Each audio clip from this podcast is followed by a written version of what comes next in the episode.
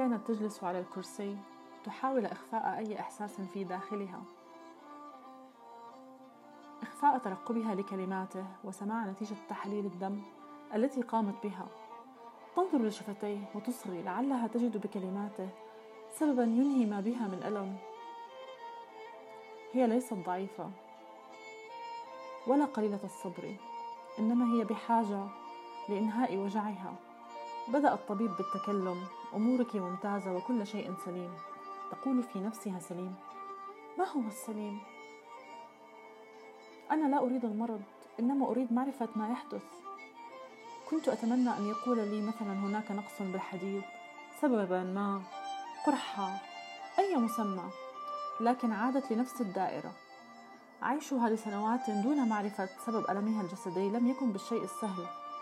فهي عاشت سنوات طوال. من أول لحظة تستيقظ بها تتفحص جسدها.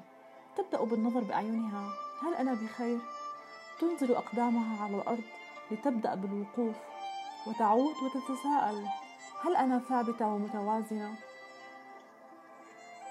ويبدأ يوم جديد وتحد جديد وصبر جديد.